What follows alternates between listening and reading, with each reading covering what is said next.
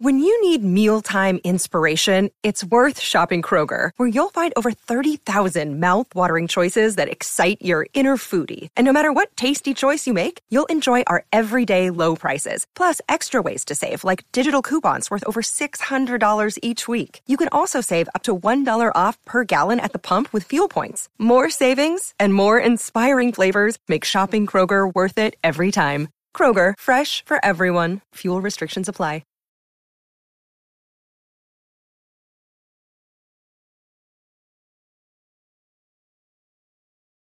Hello, everybody, and welcome back to the show. I'm your host, Will Walden, and on this episode, we're going to be talking about some launches that SpaceX is going to be having in the rest of the year in December.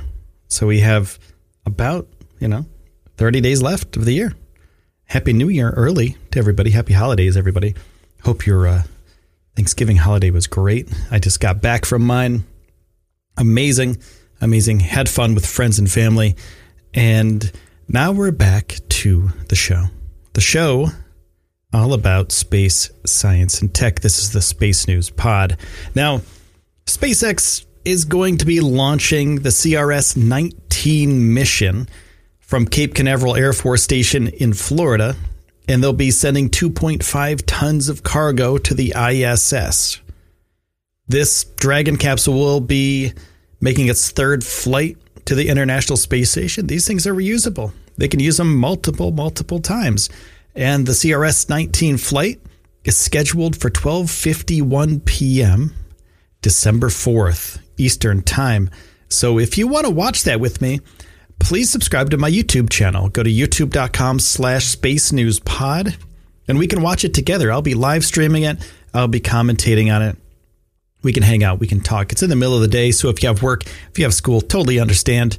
So I will be there and I hope you can watch it or catch the replay on the channel. That's youtube.com slash space news pod. So SpaceX um, will be sending the JCSat 18 Kacific 1 communication satellite for the launch after the CRS 19 launch.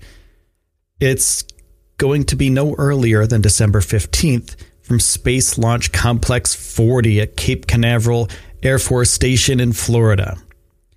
It will require a relatively quick turnaround on the launch pad because, I mean, they got to get back from the CRS 19 mission, right? So we have the, the boosters ready to go after CRS 19 mission, which is December 4th, and then December 15th. That's the crew has to really work. That's 11 days to get this thing going. And there are two other possible missions before the end of this year. And that is the uh, in flight abort test for Crew Dragon. Now, Crew Dragon in the past has had some troubles. They have had a little explosion and they had to go through all the NASA red tape, all of the orchestration of all of that stuff. And now they're back to a good place and they're hoping, let's get our fingers crossed here, they want to send people to the International Space Station from the US soil by early next year. So, February, SpaceX is possibly sending people to the ISS with the Crew Dragon. Now, Boeing, they have their um, capsule as well and they are going to be going kind of head to head at this point. February is slated for both teams to tentatively launch some peoples up to the ISS.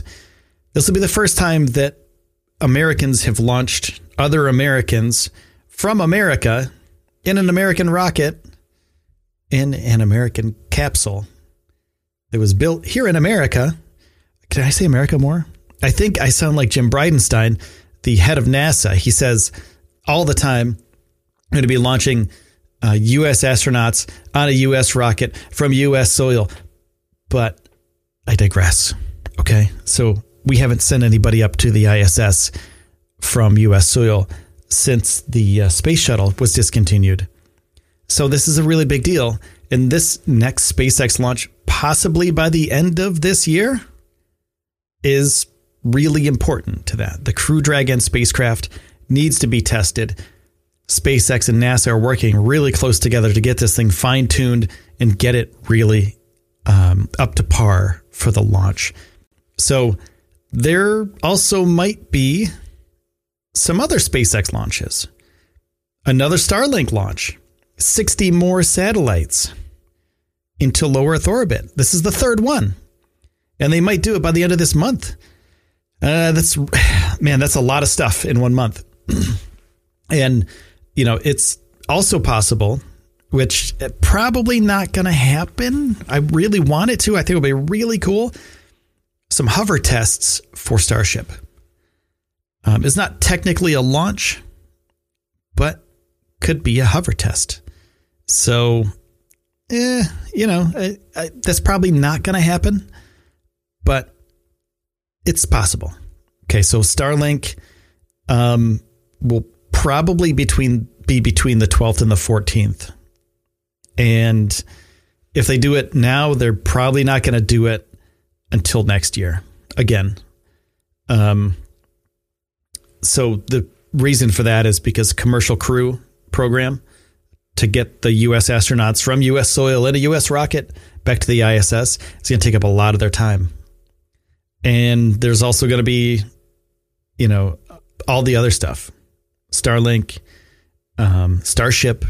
If they're going to be doing the, the hover tests, after the hover tests, they're going to be doing some launches higher and higher, hundreds of feet in the air, and then an orbital test. After an orbital test, they want to get people around the moon in a couple years, within like three years. So if they want to send a rocket around the moon and back, that's going to be absolutely amazing. And they have to just kind of focus on that. Once these Starlink satellites go up, they're going to be up there. They might want to get this done, you know, get it done, get it over with, and then get Starship. Just focus mainly on Starship because Starlink, um, you know, it's very important for the money aspect of SpaceX, but Starship, um, you know, can kind of, you know, can not build itself. They have enough money through NASA that they're going to continue to do NASA launches and these Starlink things. But Starlink's going to put billions of dollars into SpaceX's pockets. So without Starlink, uh, there's, you know, Starship isn't going to be as cool as we thought it was going to be. They're not, they're going to have to look for funding elsewhere or, you know, kind of, I wouldn't say struggle, but they're going to have to uh, look other places to, uh, to fund this. So that's about it for now, everybody. I want to say thank you to everybody who's been supporting the show. Um, and everybody who's sounded off on my Twitter account, I really do appreciate it. You can go to twitter.com slash space news pod. Uh, say hi. Just say hi. Say hello. Will, how are you doing? And uh, yeah, we can talk on there. And of course, you can go to YouTube, youtube.com slash space news pod, and check out the launch, which will be uh, Wednesday, I believe, the CRS 19 launch, uh, December 4th, which is, let's see, let me check this real quick. Yeah, Wednesday the 4th at 12:51 p.m. Eastern, middle of the time, middle of the day, 1751 UTC. So if the weather's good, they're going to be doing this. And we will be watching it together, my friends. So I want to say again, thank you for taking the time out of your day to spend it here with me on the Space News Pod. My name is Will Walden, and I'll see you soon.